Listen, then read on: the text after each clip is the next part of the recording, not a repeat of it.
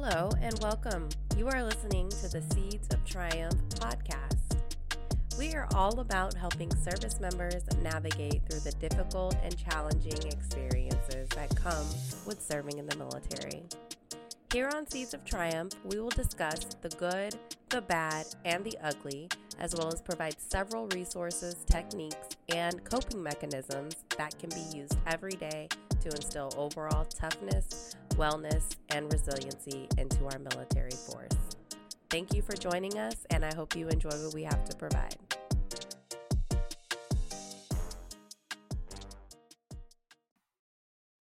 Welcome to another episode of the Seeds of Triumph podcast. Today, we will be talking about the ugly stigma that comes with mental health care treatment with our guest speaker, active duty petty officer, first class, Arianna Lachusa. Lacusa. Lacusa. Yeah. All right. Welcome to the podcast, Arianna. Thank you for joining us. So, before we get started, why don't you go ahead and introduce yourself? Uh, so, as you said, I'm a first class, I'm a CTI. Um, I'm a Spanish linguist, and I've been in coming up on 13 years now and haven't done a lot of super exciting things as most people would think uh, as far as the Navy goes. But I'm a single mom to two rambunctious little boys and have some hobbies that keep me busy on top of them. And that's just me.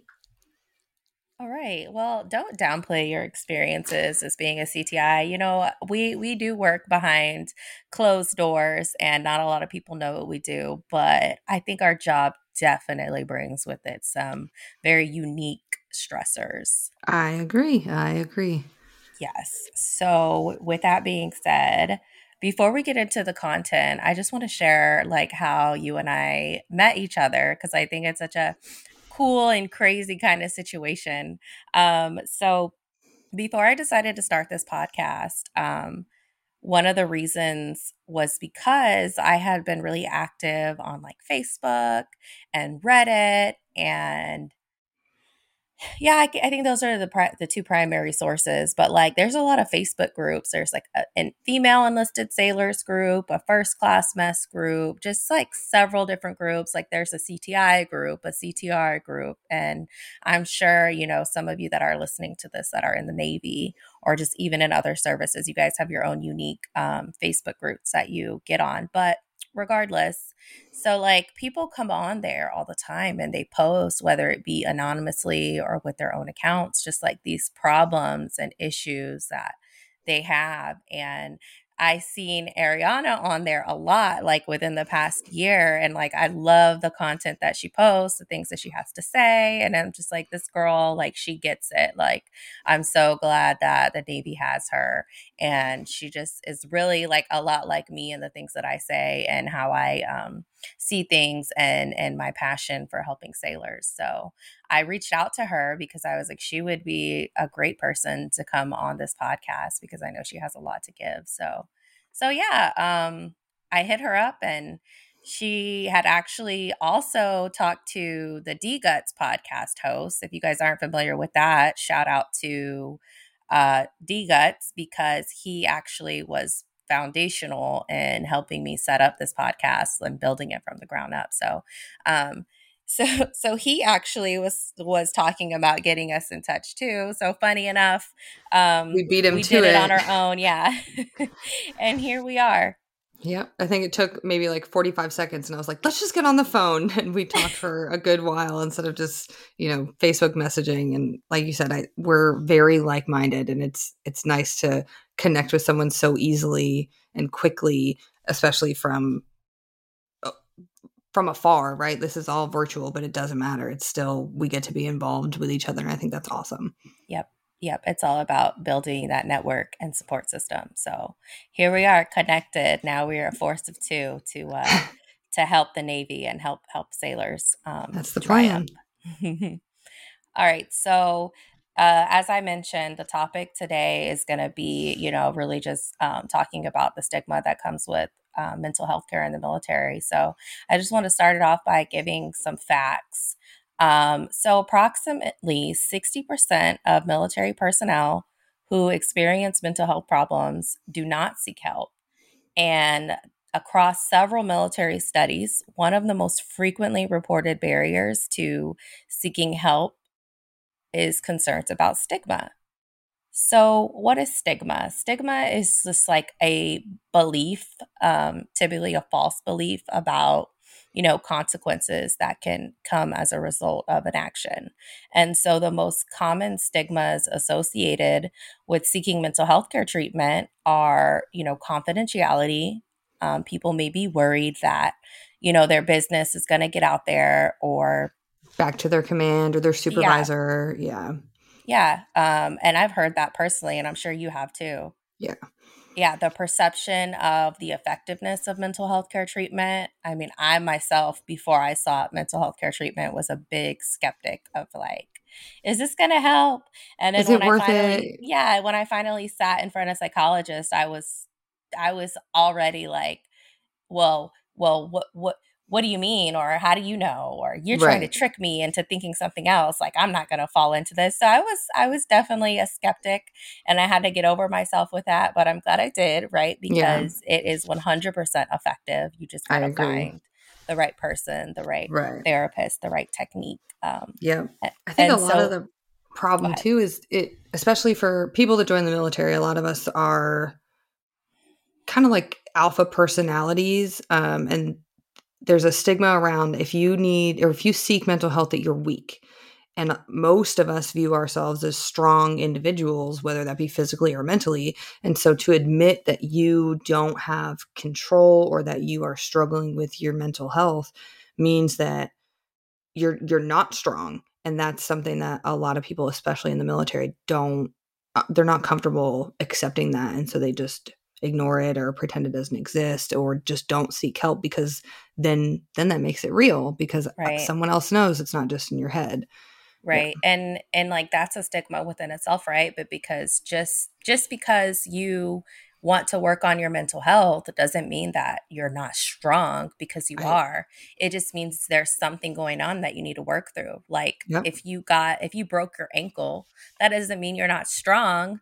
Um, and if you go to the doctor to get it fixed, that doesn't mean you're not strong. Like that's the smart and um, necessary right decision, right, for you to get better so that you can walk and right. do your job. So if and, something's going on in your head and it's not right that the smart best decision that you can make for yourself is to go get checked out yep. and see the professional yeah yep. And I tell so. people too, it is the strong thing to get help, to admit that you need help. It takes a lot of courage to say, you know what, I can't do this by myself and maybe I need some, you know, professional intervention. That's a really big deal and it's not something that people easily come to obviously with those statistics. So it shows a lot of strength to say, yeah, I, I need help in whatever way that is. Yeah, 100%. So, and then the last, and I think most important, um, well, not last, but like one of the top, right? And most important um, stigmas is career impact. And I know that you have a lot to say about this one because you've experienced um, some things yourself that I know a lot of our listeners would be scared to go through. So, when yes. I say career impact, like a lot of a lot of people think that if they seek mental health care treatment, it's going to have a direct impact on their career or their longevity in the service. And they might fear that their clearance is going to get taken away, that they might get separated, that their chain of command might retaliate against them, um, yep. that they might let their unit down. And all of that is just not true. While there are situations that some of us have gone through where it may seem like that, that's not because of the system. It could just be because of, you know, I, I don't want to say poor leadership, but maybe just leadership that d- not familiar or does is doesn't understand. So I, I think we're also as a military force and as a Navy working towards getting our um, leaders right more trained up on you know, mental health care and emotional intelligence and just making sure that they know that it's okay for you to seek mental health, for them to seek mental health and just support you through it and make sure that you know that you're not letting the unit down and that nobody's going to retaliate against you. Um, you know, mental health, physical health, that's all a part of mission readiness. And, Absolutely. you know, as a leader, I want you to be mentally stable and, and, you know, mentally healthy so that you can support the mission and be the best that you can be. Absolutely. I think and you know, you talked about career impact and and specifically clearance impact for those of us in the intelligence community. It it does happen, but it is extremely rare. It's uh, I don't remember the exact statistics. I don't know if you have them, but uh, we or our security manager actually gives them in our command indoc is they are very clear that you know, come tell us anything that might apply. One of them being mental health counseling or medication. And they say this only affects, you know, point whatever percent of people for it to be a permanent thing. It's usually not the case. And a lot of people think that any little thing can ruin your clearance. I had a sailor, very good kid, um, like 19 years old or something, call me the other day that they got into a car accident and they were too scared to call the cops because they thought that if they called the cops, it wasn't even their fault that they got in the accident. They were scared to call the cops because they thought it would affect their clearance. And like that's that's the stigma is that anything can can ruin it and take it away. And then what are you gonna do? You can't do your job and you're gonna get kicked out of the Navy. And that's that's not at all the case. Um, a lot of times it's usually not like the seeking of counseling. It's usually in the event that you're on a very small list of medications that can inhibit your self control or make you, um, you know, affect you in a in a bigger way. But I'm medicated. I'll be honest. I've been on and off all sorts of different mental health medication for most of the last ten years, on and off.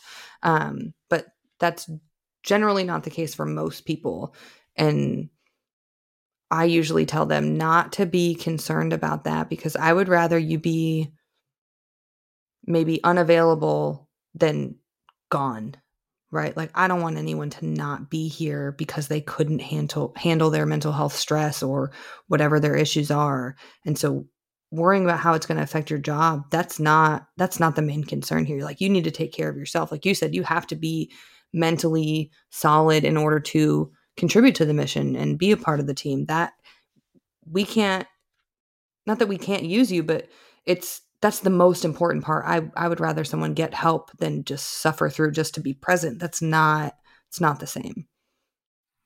It's it's not. And you know i i talked about this on a recent episode that i recorded um and it just i'm going to keep bringing it up because i almost feel like i'm speaking directly to this person.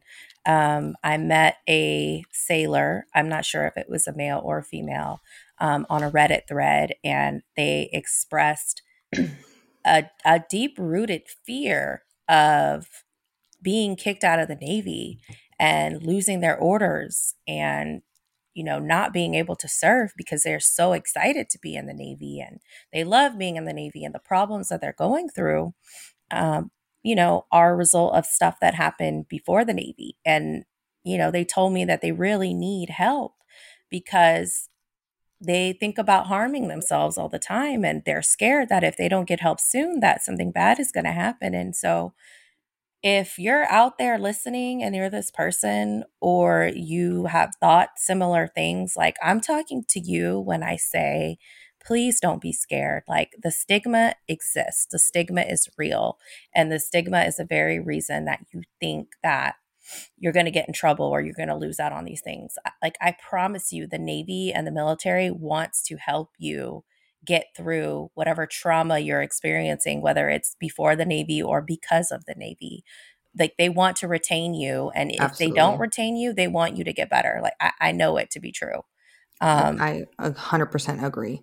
So yeah, just don't don't fall into the stigma. Um, it, it's it's not. It's not worth it. It's, it's not, not worth it and e- even if it were, which it's not, but even if it were real, the consequence to be that you're going to get out of the Navy or you would lose your clearance or you'd have some negative side effect. To me, it would be worth it to stay alive, to be, you know, to get the help that I need because I know, you know, what it's like for me, particularly like before and we can get more into like my experiences later but like at, in a time in my life when I was unmedicated, untreated, un, didn't wasn't going through counseling, didn't have any help at all. It was every single minute of every single day was horrible. And I would rather go through the process and get the help that I need than continue to live like that all day, every day. Regardless of what the consequence would be, if I had to, I could get another job. I could do something different because I'm going to be alive to do it. I can get out of bed to do it because of the help that I got. And that's that's the important part is even if even if it were true that this would happen, it would be worth it because you would be okay. The rest of it would get figured out.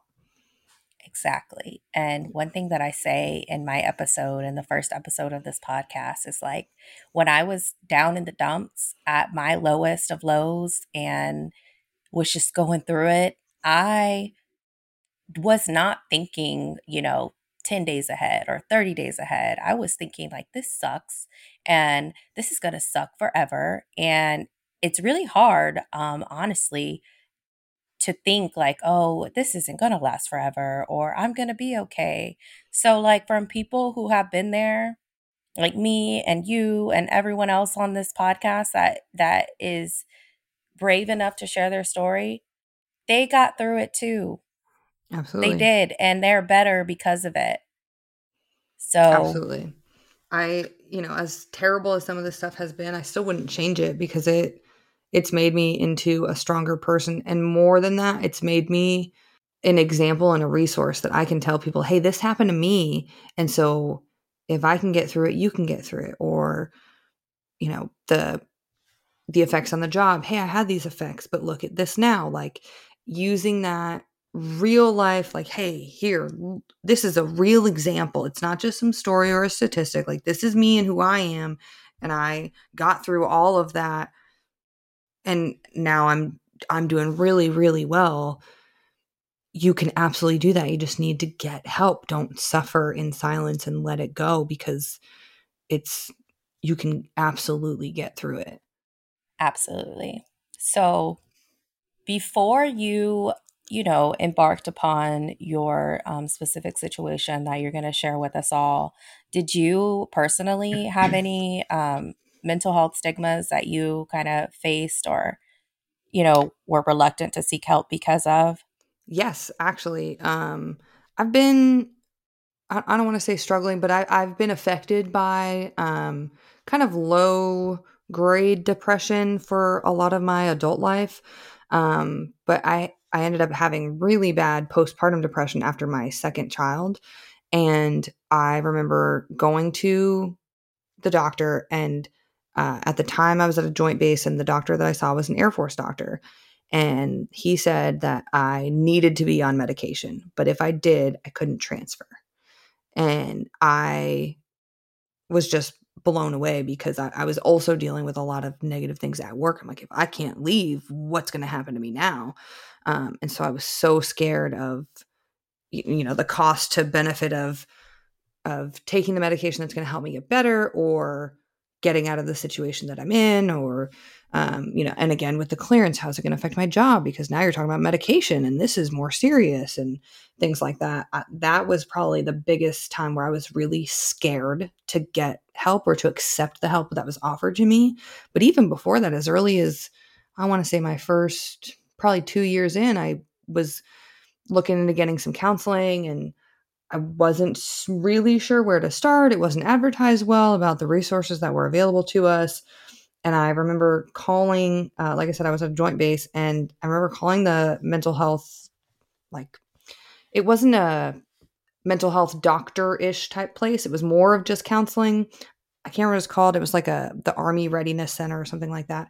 And they basically it was kind of like Fleet and Family, yeah, um, but for the Army. And so they just had counseling. And I I remember calling them and them saying something about um, you know, deploying, are you deploying or is this because of a deployment? And I was like, I've been in the Navy for five minutes. Nothing, nothing's happening. And they were like, well, do you really need it? And I was like, I guess not. Like it got better later, but I, I felt, and especially then it, maybe they didn't even say it that way, but I felt like, well, I don't need this. I don't deserve this. Like there are people who really need it and I can't take it away from them. And, um, like just, I felt like I was hurting the system by inserting myself into it because yeah it's like an internal conflict there. Yeah yeah. So i've always kind of been cautious about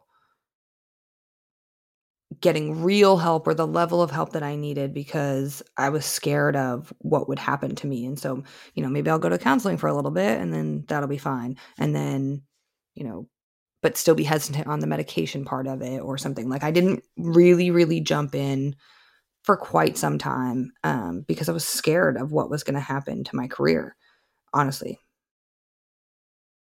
Yeah, so it's real. I mean, and I I share those same thoughts like and and I'll share, you know, kind of what I did.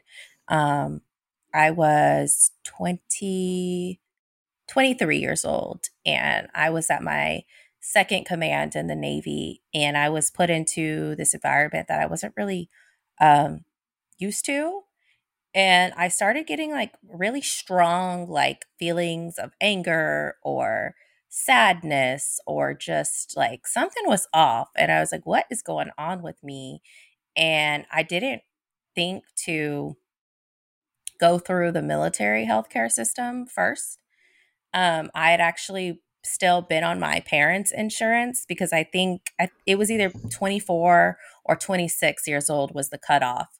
So I was on my parents' insurance still. And I know some of us don't have that luxury, but I did at the time. And if you do, it is an option. So I found a counselor um, within the area and she took my insurance and I only had to pay her $20 a session. And I worked with her for about 12 weeks and we just did some like uh, cognitive behavioral therapy type um, treatment um, no medication right? But she she helped me kind of work through some issues that i had like even just growing up um the issue the emotions that i was experiencing in this new environment. And so like being able to talk to a professional and have her just kind of explain to me why this is going on it was really helpful. And then she gave me some tools and techniques to take with me um, to navigate through life in the future. So it was great. Um, and yeah, I did fear, you know, opening that door to the military mental health care system because I was brand new at this um, deployable command and I wasn't sure that, you know, my problems really mattered. Um, so because of that, I, I still got the help. I just did it an alternative way. So right there's an option. So if you guys do have that option out there, think about exploring that um because why not yeah but absolutely. at the same time i'm also not supporting being scared right of right, seeking right. mental health care in the military if that's what you have to do then do that because there is no reason to be scared like the, the reason i was not. scared was not valid yep same yeah same for me either and, and to wrap up or, or go back to that that uh, it was an air force policy that people couldn't transfer within 90 days of being put on mm. um, basically any any kind of medication like that. Uh, so that way they knew if, if, something happened if you had a bad side effect or it made things worse that they could care for you. Um, but i ended up bringing it to the navy and they were like no it's okay as long as you know you can get somewhere right away in your new duty station. And so they um, the doctor that i saw in the first command reached out to a doctor at the next command to say like hey as soon as you get there and or as soon as she gets here she's going to reach out to you and they had it pre-scheduled before i even moved so it was totally fine. Um it it did not affect me in in regards to my transfer but for them or for someone in the air force it could have. Um but if anything it would have just been um just to reach that 90 day mark. So if you see, and I'm so glad that you sought you that clarification and shared that because sometimes that's all it takes, right? To break down some of these stigmas is to just ask, right? Um, to seek that clarification, to to pull out the policy and the black and white and read it. Um, like when you were talking about security clearances, like those things we're all bound by the SecNav and DoD instructions, right? When right. it comes to maintaining our security clearance, and that goes for all services um, and you know department of defense civilians alike. So if you have any questions google those manuals crack it out look at what the disqualifiers are and it'll tell you that seeking mental health treatment is not a disqualifier. Right. Absolutely. so, sometimes uh, yeah sometimes word of mouth isn't always uh, the best for some people. Sometimes you got to see it in black and white. So i encourage yeah. you to go and find it in the black and white and every situation is different and every individual is different and there's always a waiver for something or you know it's not human beings are so different. Everyone is an individual and it's hard to say that this one thing applies to every single how many hundreds of thousands of people are in the military. And so it's totally possible to have exceptions made or not even just an exception, but it, something to be handled in regards to your own personal situation. There's not a catch all for mental health or any individual scenario. It's an individual scenario. Right. Right. All right. Well, so let's get into your personal seed of triumph. Yeah. So, so like I said, I've been kind of, I had dealt with some kind of low grade depression um, in my early or late teens, early 20s, like years. Um, but nothing, nothing terrible, nothing super crazy. Um, it did get pretty bad. Like I said, after my second child, I had pretty severe postpartum depression. I couldn't get out of bed. I couldn't wash my hair. I like it was really, really bad. Um, that was especially rough because I didn't know who to tell. I didn't know who to talk to. I didn't know where to go. The at the time, mental health resources were not advertised, and I also I also didn't really recognize kind of my own problem, if that makes sense. I, we see it in like GMTs all the time of, hey, these are the signs to look out for in a friend, but it doesn't really tell you what to look out for in yourself. And so I thought, like, oh, this is just now that I have two kids under two, this is why it's hard. And I didn't realize that not everybody felt that way. And so, fortunately, I uh, there's a screening that happens with the the pediatrician after you give birth, and so my son's doctor ended up giving me like a form of filling out how I was doing, and and they were the one that said, "Hey, you need help. You really, really need help." But otherwise, I probably just would have kept going and thought, "Well, this is motherhood, and welcome to the rest of my life." Um, and so I got help there got much better within the first six to nine months um, after he was born. I was a okay again. Um, and then a few years later, which is now a few years ago, I had a really rough time for probably a solid two years. I had a lot going on in my personal life and in my professional life. I had dealt with um, some conflicts at work with leadership and um, all the things that came with that. I was in a very unhealthy marriage at the time. And I had, like I said, I had two kids. They were really small, and ev- there wasn't a single good thing in my life. Um, everything was really, really hard. And I couldn't even focus or figure out which way to focus on hey maybe i could do these things to address this part of my life or maybe i could do this um, and i was just so overwhelmed and it kind of came to a um, like a boiling point if you will that i was uh, and this was prime covid time so getting access to mental health care was very very difficult.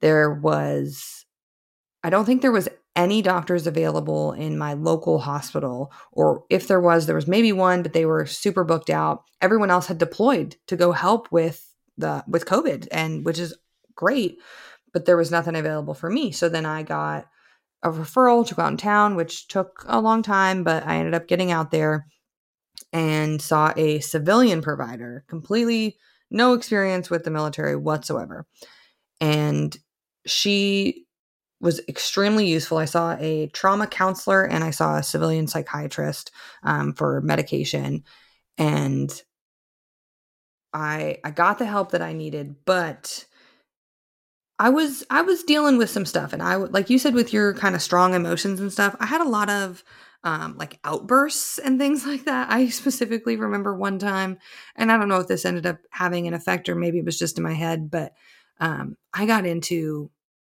I wouldn't even say a screaming match. I was screaming at a chief in my building in the middle of the hallway in front of people um, over, I can't even tell you what now. But I, I was just crying and screaming. Like I couldn't process my own emotions and it came out against this person that did not deserve it. Um, so that was kind of a big thing that they, meaning my leadership, was like, hey, what is going on? Um, and then based on my doctor's recommendation to remove me from what I determined to be a hostile work environment based on some other people that I was working with. Um, and then on top of that, a specific type of medication that I was on, it caused them to um, remove my local access. So I didn't lose my clearance, but I wasn't allowed to go into my job because and mostly because of the medication because that doctor like i said she wasn't involved with the military at all. Military doctors would know not to prescribe you that. They would have tried like two three four other things first because there's plenty of medications in that category that don't have this effect. Um, but this particular doctor didn't know that put me on this medication that can cause some severe side effects and um and so all of this kind of culminated and I lost my access. Couldn't go back to work for just a little over three months. Um, and at that time, I got moved out of my work center, obviously. Um, I separated from that very unhealthy relationship that I was in. Um, my personal life started to get better. My kids somehow started to get easier. Um, Can I can I ask you, um, when you found out about you having to get your accesses removed and just not not being able to go in the building, did you feel like a sense of relief because of that? Oh, absolutely. Or was that like a scary thing for you? I was not scared. I was so relieved. Um, the things that I had been dealing with were, like I said, largely based on the personnel within that building, or at least a select few of them um, that were in my direct work center and and leadership. And so there was a time that i when i would go to work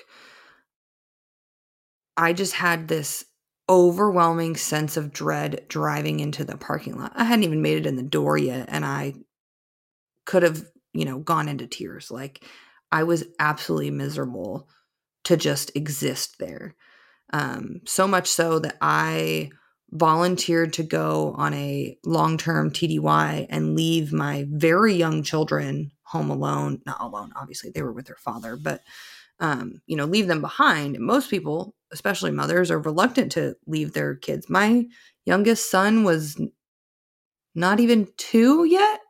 Maybe he had just turned two. I mean, he was still little, wasn't even really talking yet. Like, and I missed out on a lot because I, and I chose to leave. Part of that was me wanted to leave their father and get away from him.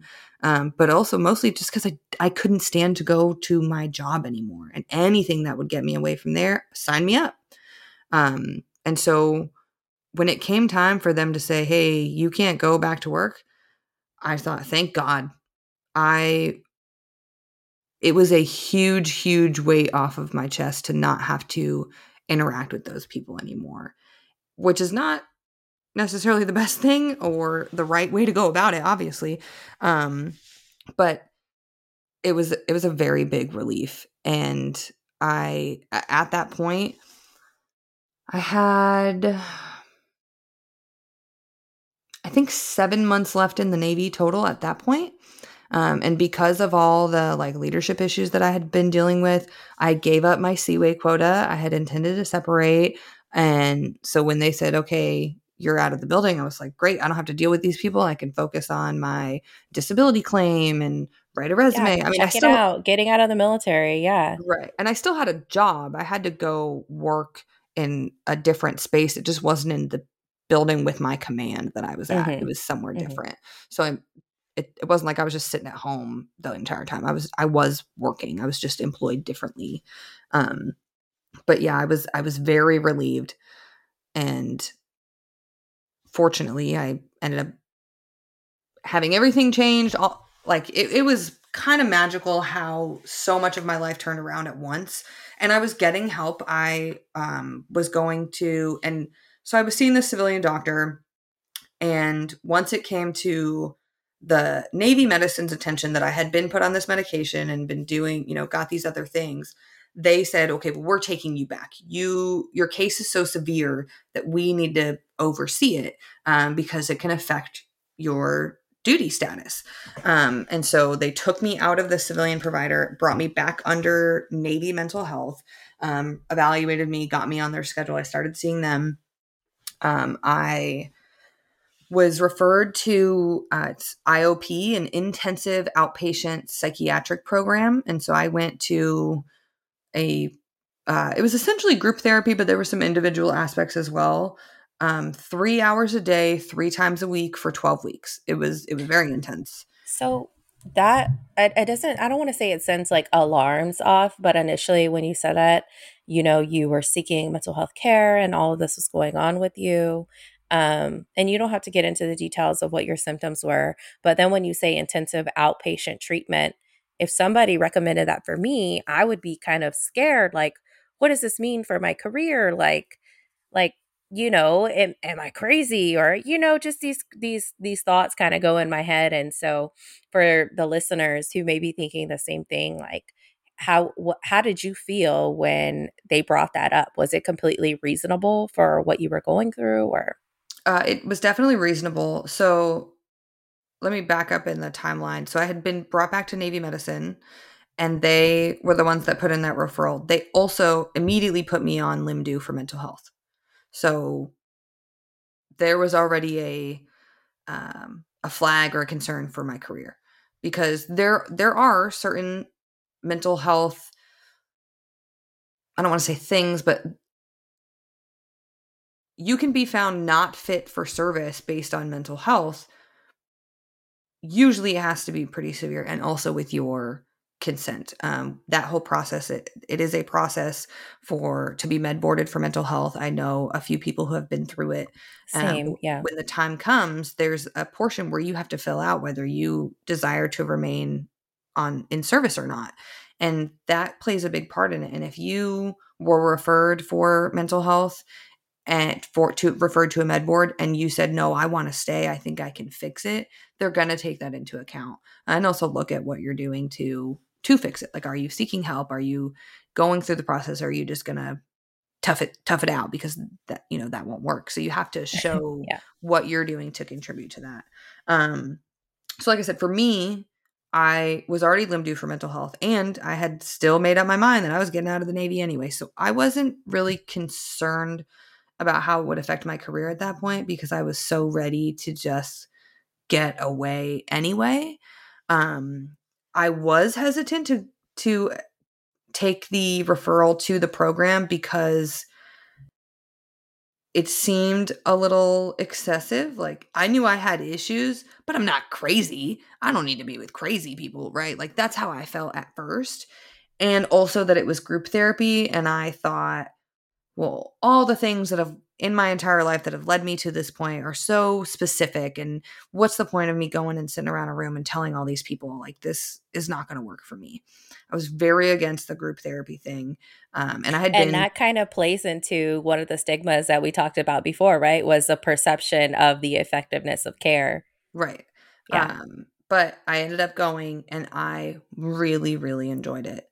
I thought I was going to hate the group therapy thing, but it it was really nice because even though you know there was a decent group of people there's between I want to say 8 to 14 people throughout the different cuz everyone does 12 weeks and so there's like a program and like a curriculum that you go through and so if you started on week 5 for example then you would graduate on and on and on after week four once it comes around again. So there's no like everyone starts on day one. You just jump in through the cycle that keeps repeating through these 12 weeks. Um, so people would come and go often as they graduated or or not. Some people had to stay and go through it again. Uh, that was they didn't have to. That was voluntary. 95% of these people were civilians. There was a handful that I saw that were military, uh, but it was run through a civilian hospital locally. Um, but I, whether they had any story that was even remotely related to mine, didn't matter because their symptoms were related to mine or their experiences or what they were feeling on the day to day was very similar to what I was going through, regardless of what had brought them there. Um, and so it was really nice to hear that I'm not the only one that feels this way. And it is, I don't want to say fixable, but manageable. It's manageable. These, you know, because you, you watch the people who progress and then graduate and they have learned these techniques and they're able to go through the day to day and not just be drowning in in depression or, or, anxiety or whatever the case is they can live their life on their own without needing you know these three hours three times a week because that's a lot of time and i am so glad i'm so glad that you that you shared that right um and i'm also glad that like you said that it helped, right? Because you were reluctant. Like, I don't want to sit in a group full of strangers and talk about my problems. But it can be so helpful to know that you're not alone. Yeah. Like you said, other people are going through these same symptoms. They're thriving, they're working through it with me. They're going to come out of this better. Maybe they already are doing better. And so, and, and it's kind of like, I just I want to bring it back to the purpose of this platform and this podcast, right? Like it's essentially the same thing that we're doing here, right? Sharing our stories and coming together as a group to let everybody know that you're not alone. Yes. You can get through this. These these low points are temporary and we're all going to be better including yourself on the other side of it. And I think it's so important to to share that. And not in a way i don't want to discredit what anyone is going through and say like oh well everyone feels that way because that's not the case. It's that's not it at all. But it's and i know some people kind of get that impression sometimes when we try to relate that they just feel like they're on such an island and they're like you would never understand regard even if you tell them you know everything that you've been through it almost feels like at least for me when when other people would try to talk to me before of like oh well i did it and blah blah and i would just think well yours wasn't nearly as bad. You don't understand. This is mm-hmm. this is in, insanely difficult. You don't get it.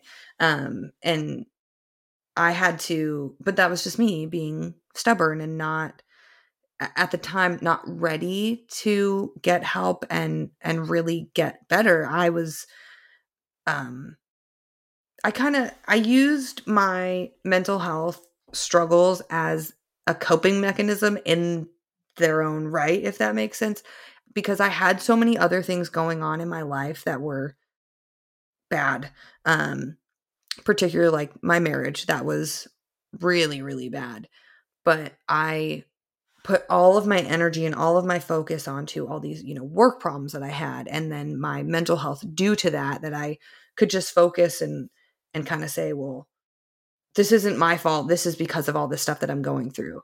Meanwhile, it was I was I was choosing not to get out of that situation at home and I used the other tough things that I was dealing with. I focused my energy on that so that I didn't have to accept responsibility for the other parts of my life that were going wrong because I did have a responsibility in that and I kind of I let it take over if that makes sense because I I can't accept responsibility for that home situation. I can't allow myself to recognize that that's on me to to not leave, which is a whole it took a really long time to go and a lot of well, therapy. And, and it's okay to not be able to deal with all of these things stacked up against you at one time you really do kind of have to deal with it in steps and i think that's what you did right yes. you dealt with you and your mental health first and that was kind of the key piece to allow you to be able to work through everything else that was going on yep it, it helped me to tackle these other things you know a little bit one at a time some all at the same time but it was the strengthening my myself and my mental fortitude and my my mindset that was that helped me to kind of build on that and make these changes in other areas of my life that then brought about better circumstances and it all kind of fed on each other in you know some of it kind of slow but a lot of it pretty quick because it was and it took a real like I said, a really long time to get there. Um, but once I did and I was able to kind of flip that switch in my brain, and it wasn't a it wasn't flipping a switch. I mean, it took a lot of work to mold my my brain to work this way and my mind to think this way. But once I did, it was almost like there was no going back. Like this is me now and like I'm I am so solid up here. Don't get me wrong, I have my days still. Absolutely. Like I said, I'm medicated. I still am getting help all the time. Like that's not something I'm probably ever going to stop doing, but I am a way different person now in my own mind because of the help that I've gotten along the way. That's awesome. Um, when you when you were going through, you know, that that time in your life where you were dealing with people at work being toxic or just your working environment being toxic, um, how did you handle that uh, before you got help? Like, is there any techniques or did you have any coping mechanisms that you use to kind of get through your day to day, even though it was really hard? Um, honestly, no. Uh, I didn't really develop those until later. I thought I had a coping mechanism of, um, you know, trying to talk through it with some people, some friends, um, instead of like eventually I got to like a therapist where I could talk it through.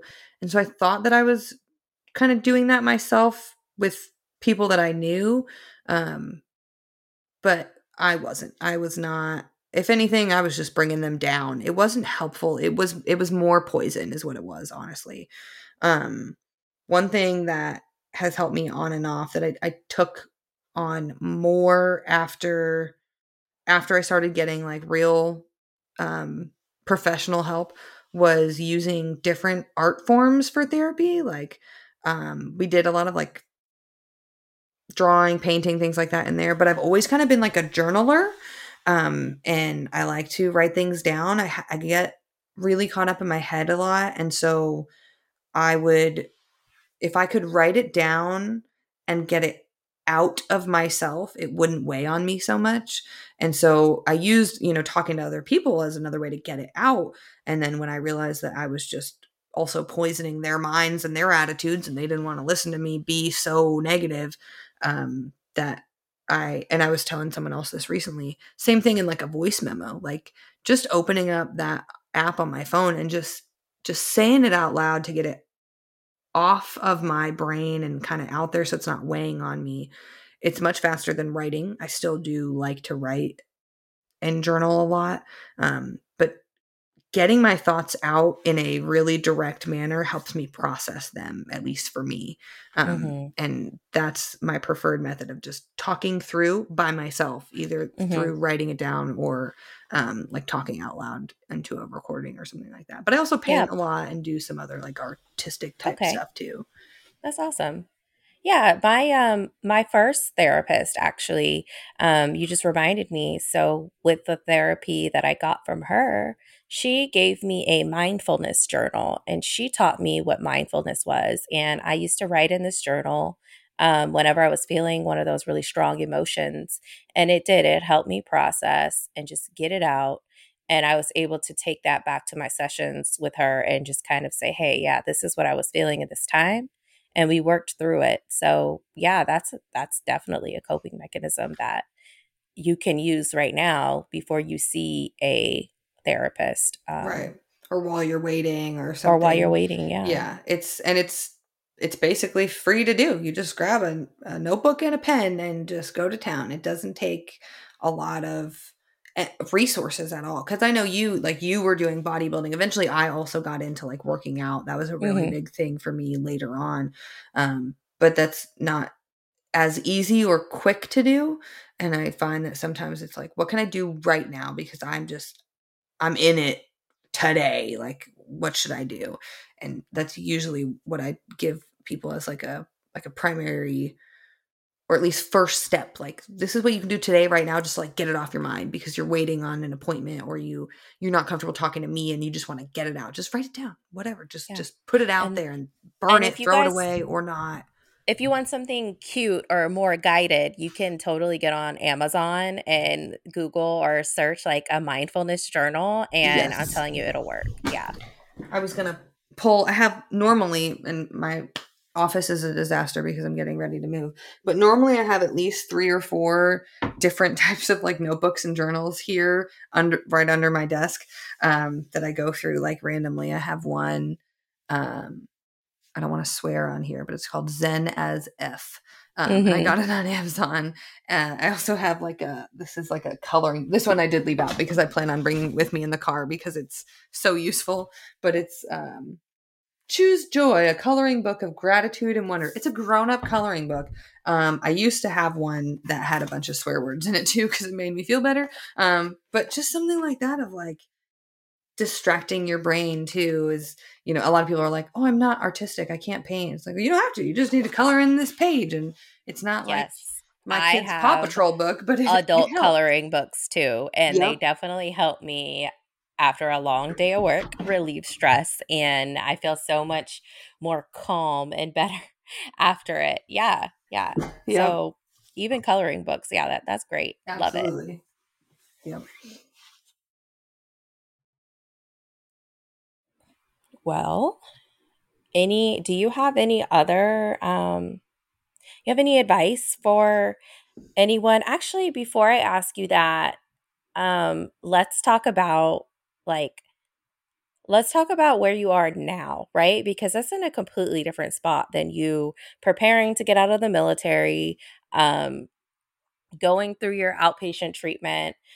Like, let's let's talk that let's talk about your triumph because right. your triumph is amazing. Right. So um yeah, so I went through that process of the IOP and then getting uh, got reevaluated to go back to work. I was cleared. I was removed from LIMDU. I was taken off of the medication that I was on. I was no longer on any medication whatsoever um, and went back to work. And I, I, talked about this a bit in the um, the don't give up the ship interview that I did. But I when I went back to work, I was still kind of seen, even though I was in a better place, I was seen by the leadership as just this like problem child. And so I, I didn't go back to the division that I was from. I went to go work like in the holding division because I was supposed to be getting out of the Navy a few months later. And so Would you say you were seen as this problem child? Like were they treating you differently or acting negatively towards you?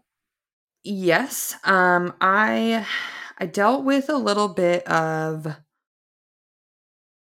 retaliation from a complaint that I had put in months prior um, about that like hostile work environment and some other issues that were going on with some individuals. Um, and so I, I, had put in this complaint, uh, actually two for two different things, and they ended up being unsubstantiated, but they were against some chiefs in the command.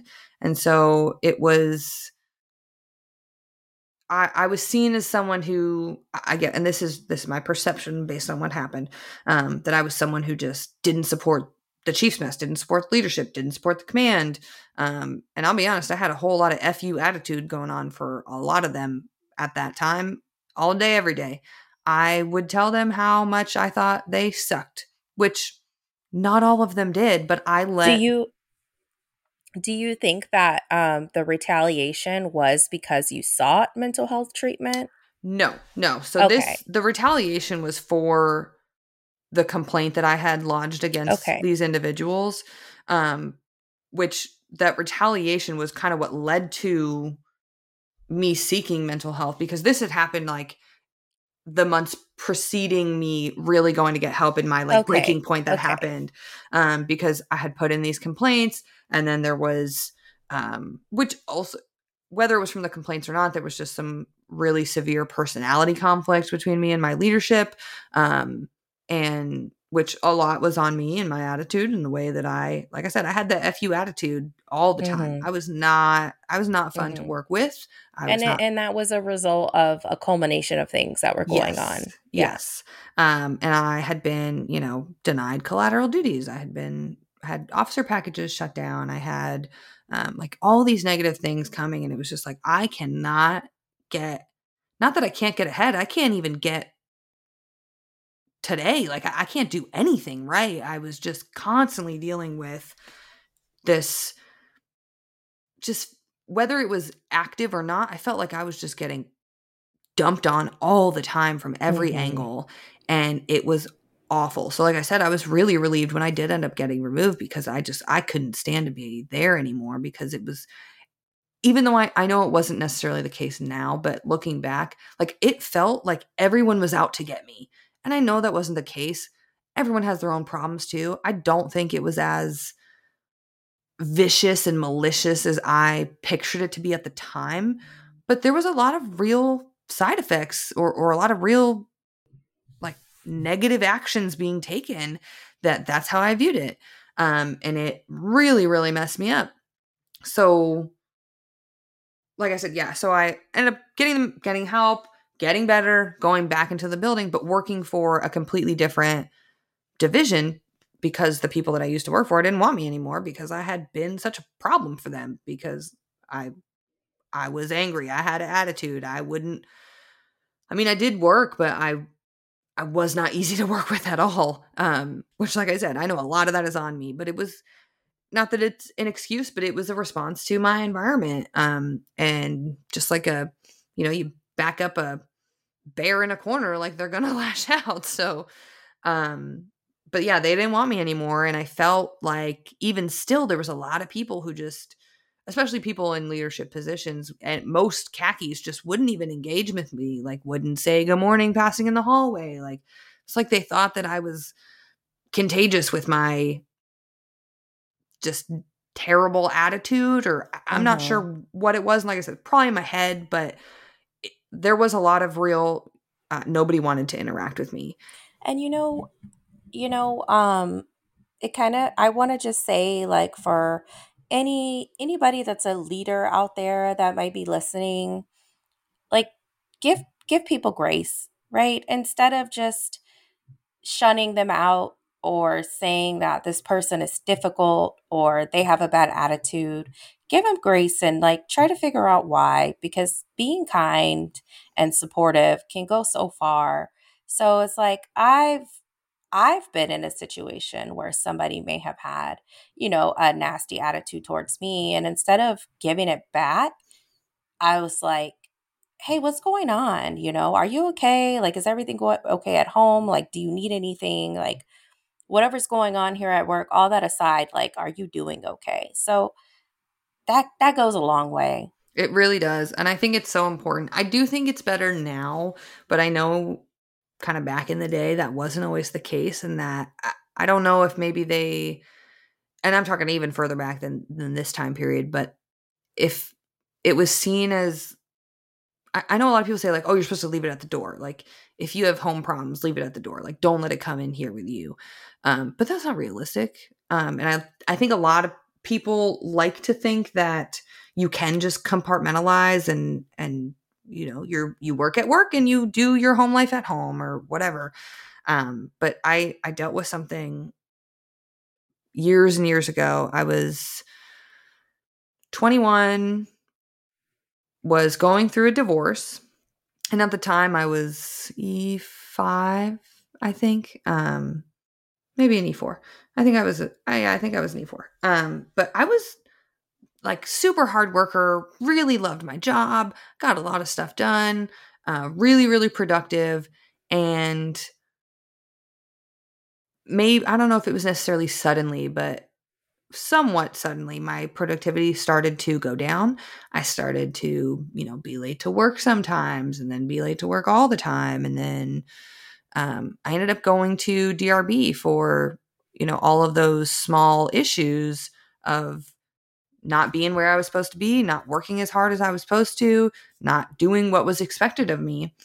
And it wasn't until I got into the DRB and so I don't know if you've ever been to a DRB. Um I haven't, but, no. And yeah. for those that are listening who don't know what a DRB is, it's a disciplinary review board. So Ah. essentially, you know, you're standing in front of the man, quote unquote. Um, well, it's a bunch of your leadership. Yeah. So the man a Um, lot of people picture as like NJP. This is um, the chiefs that run the disciplinary review Mhm. board before you go up to the man, the big, um, the captain, right? So, yeah. but the way that it works is very similar to a Sailor of the Quarter or Sailor of the Year board, where you knock on the door, they tell you to enter, and you say, you know, Petty Officer so and so or Seaman so and so reporting for disciplinary review board as directed.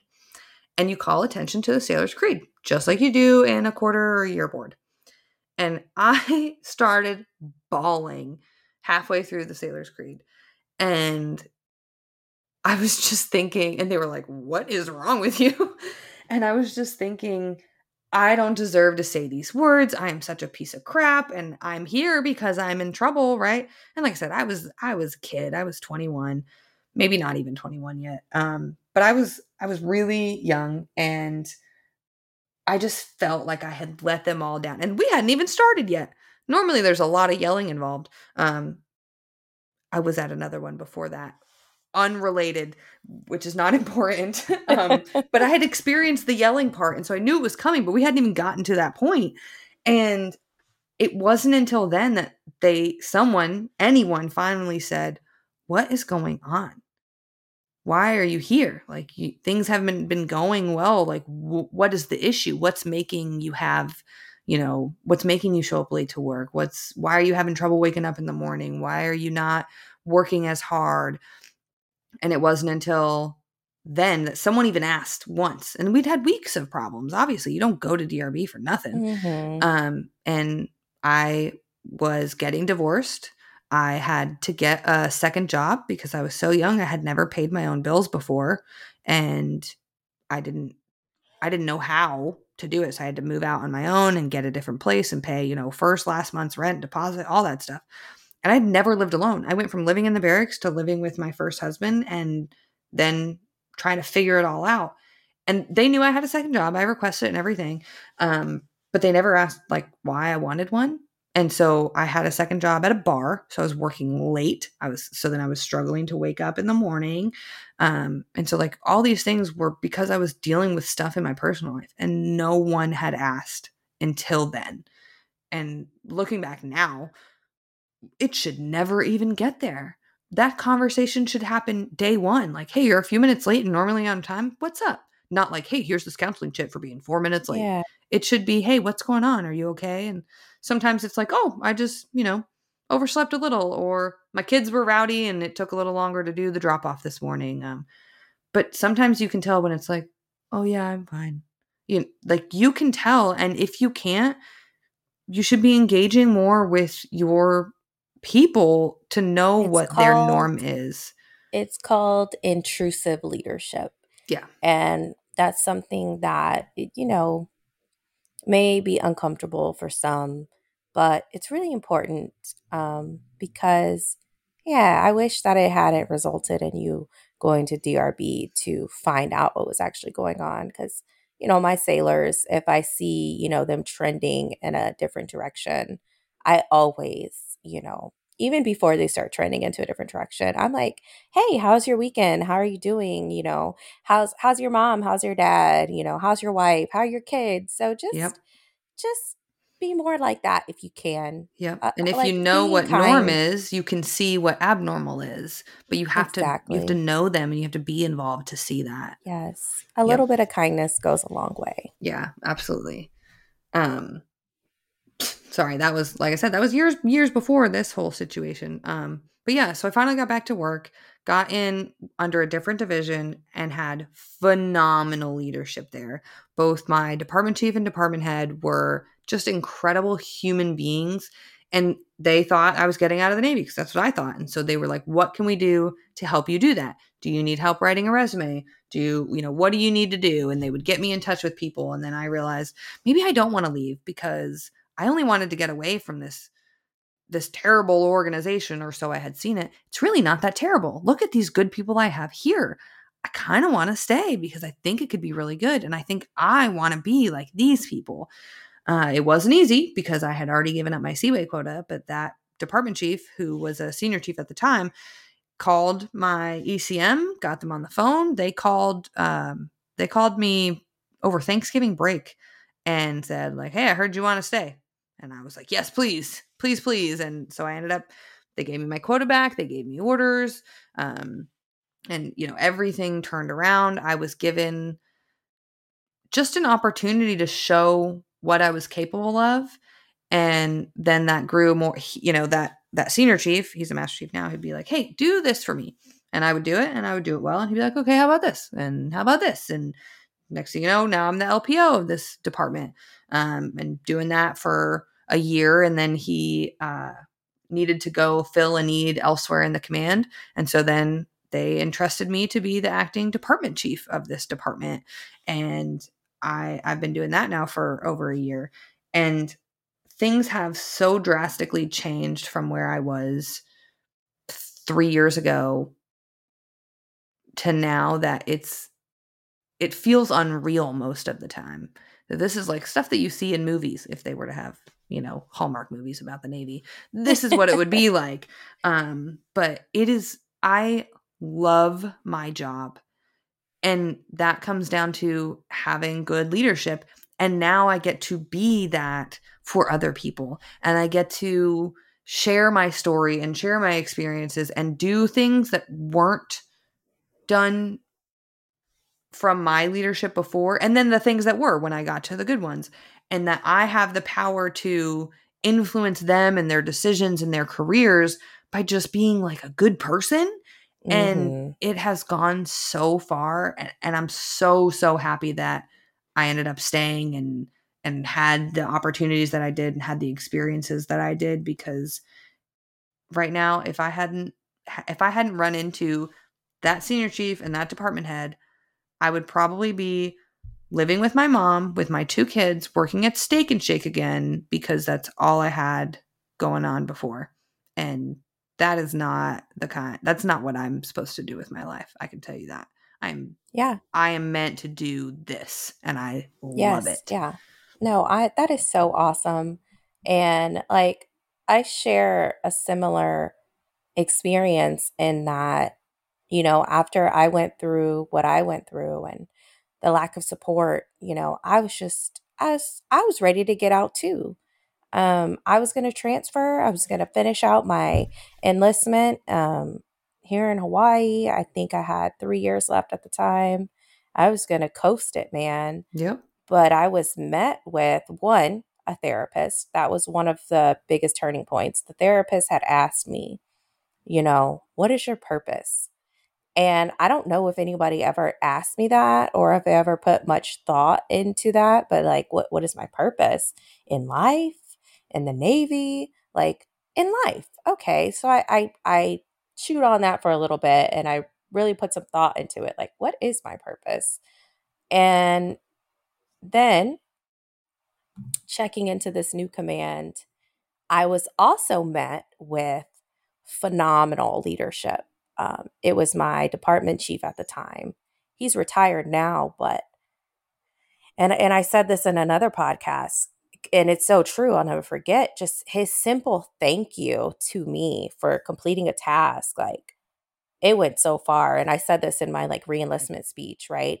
My reenlistment, my reenlistment was all chiefs and master chiefs and a senior chief. Like, and those were the people who had poured all their support into me. And I say reenlistment, and it's like, what?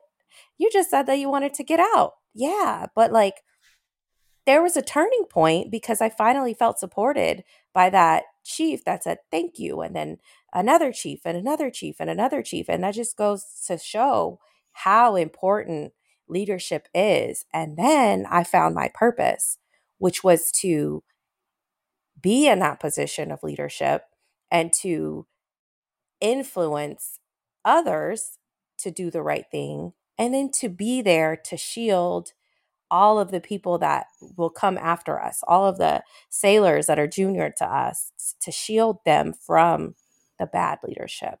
Right. So I said, yeah, this is my purpose to help people because I can share my story and, you know, give them the roadmap of how I got here and maybe it'll help some but or maybe you keep doing good things maybe they won't ever need it right? That would be ideal is you know if, if they are struggling that they can see that you know you've gone through it and you've excelled and you've turned it around but hopefully by the other things that you're doing in the day to day you're treating people well and that just breeds a culture ideally right that everyone else is doing that that they're yes we're never going to get rid of mental health struggles in the military ever but maybe we're not going to have people seeking out help due to hostile work environment toxic leadership. It'll just be you know the other stuff the home stuff the exactly. the regular you know and i'm not trying to downplay it at all but like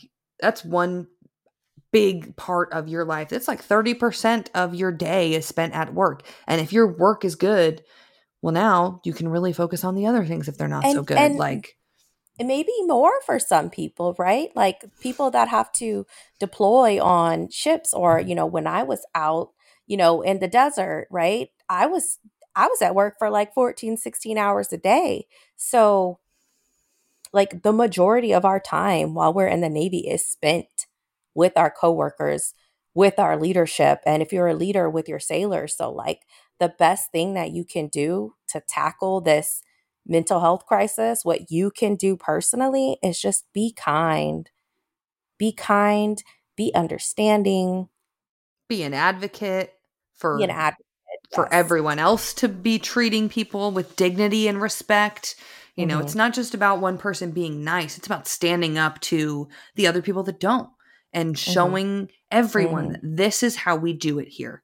We treat mm-hmm. everyone with dignity and respect at all times, regardless of rank or background or anything. They are human beings and they are treated well. And let that Yep. be your kind of your north star, right? Like that's your main focus that then all these other things just come so easy when when that's the basis, like that's the foundation. It makes a huge difference. And I 100% know that that's not just me saying it. That's not just you saying it. Like our big Navy leadership, that's what they want too. Like our one of the MCPON's, you know, guiding principles is quality of life. Um, I was just reading an article from the CNO, right, Admiral Gilday. He was talking about um, the suicide rates, and he was talking. He he was promoting it like Uh, we care about our sailors, and if our sailors aren't right, then the mission doesn't get done. So like taking these things right from our our chief of naval operations and our the the senior enlisted of the navy like they want a healthy force and that means as a leader doing what you can do to foster that and it starts with you right being kind and and seeking help Yep. Feeling comfortable to ask for help And to yes, ask for resources yes, fostering that environment where people are of trust, where people are comfortable coming to you to say, "Hey, I have this issue." And then you can provide those resources or you know, we're just talking to you in general, just to talk. If they just want to talk to you, they don't necessarily need professional help, but they do need someone to talk to to be Mhm. that trusted person that people are willing to come to. That makes a huge difference. It because if you can start that early, then maybe your your stress and and all these other things won't get so bad to where you do need the professional help because you have that trusted person to kind of work through these issues with on a really small scale they won't get out of control ideally. That's that would be great yeah, and I'm have hope. I have hope that we're going to get there, especially with people like you and I sticking around. We're going to get there. Absolutely. And I and I see it too. Like I said, I back in the day I was adamant that every khaki was a horrible human being and I had like I said a big fu attitude to all of them.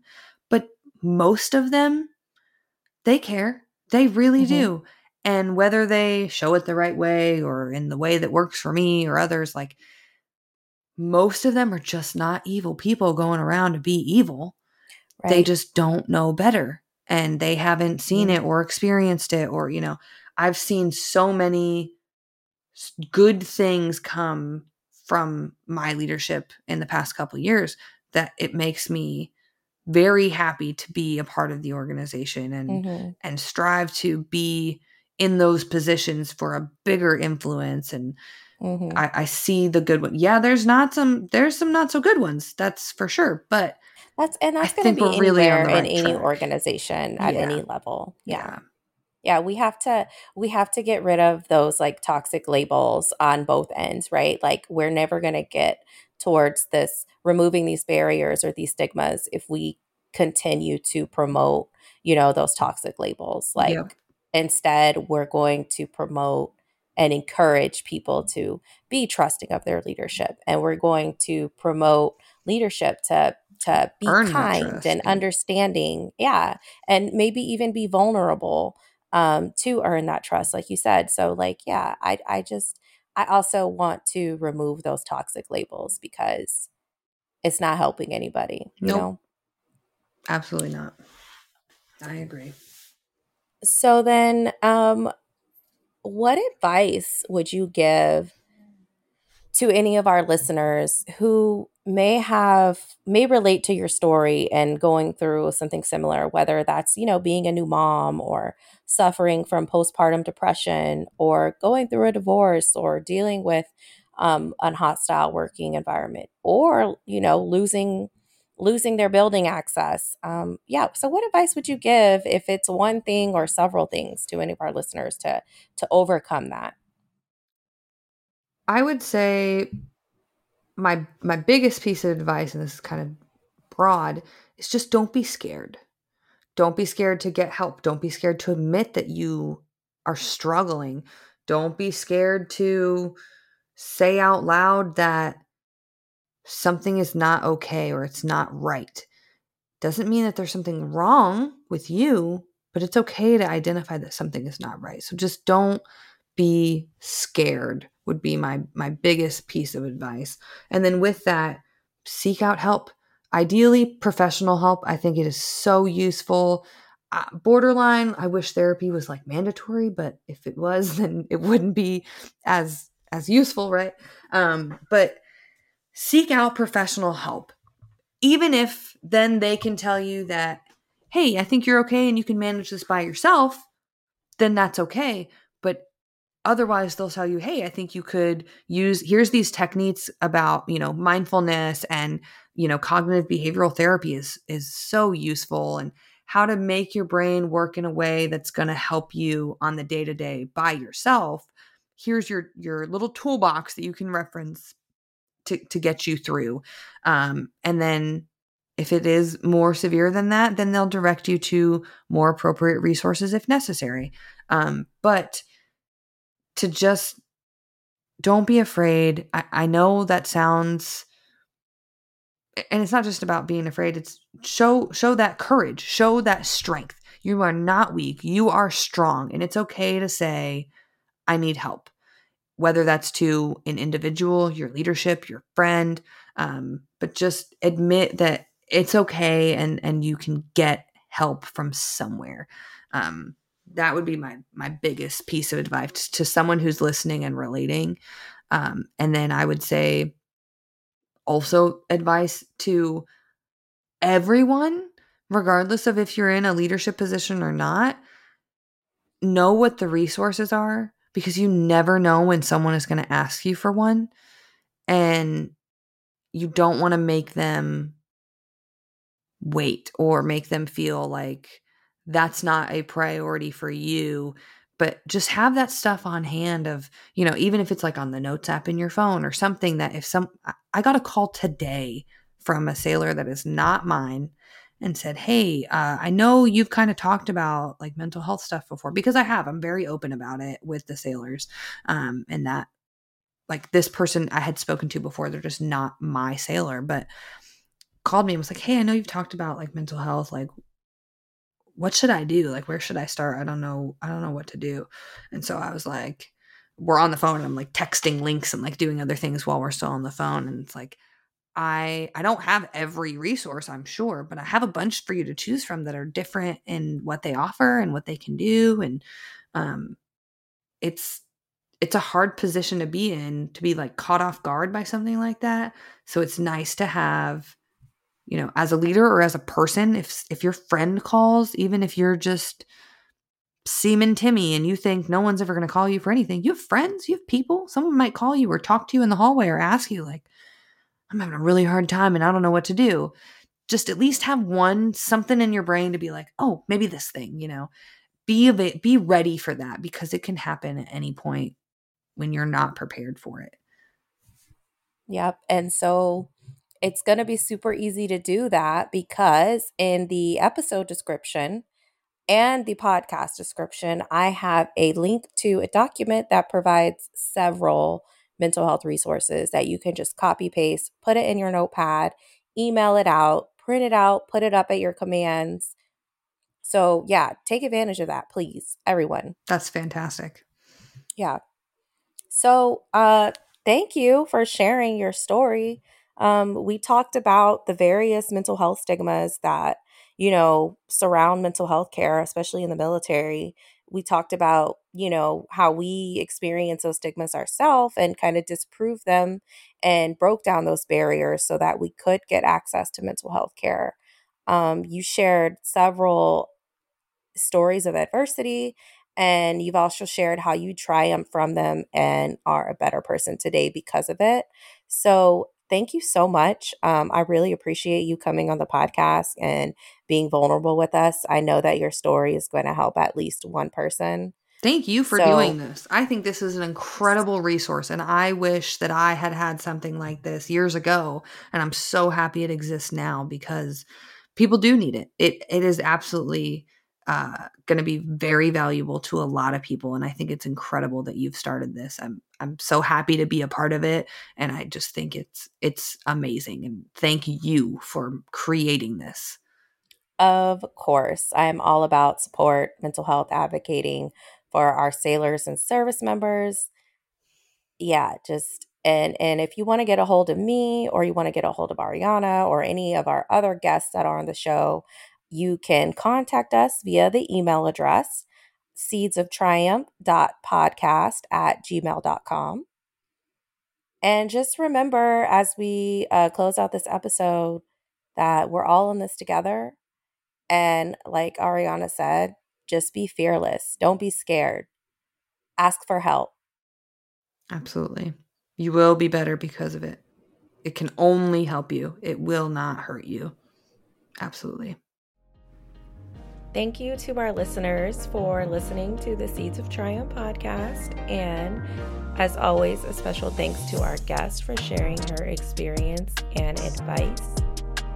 If you are struggling with your mental health and need additional resources, please view the link listed in our episode description.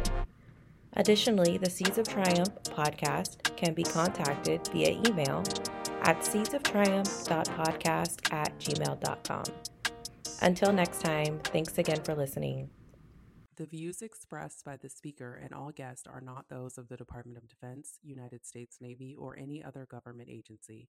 They are strictly those of the speakers who do not speak for any other organization or entity. The speakers are not mental health professionals and do not intend any of the content of this podcast as mental health advice. If you need professional mental health advice, please seek out your closest military or civilian mental health providers immediately.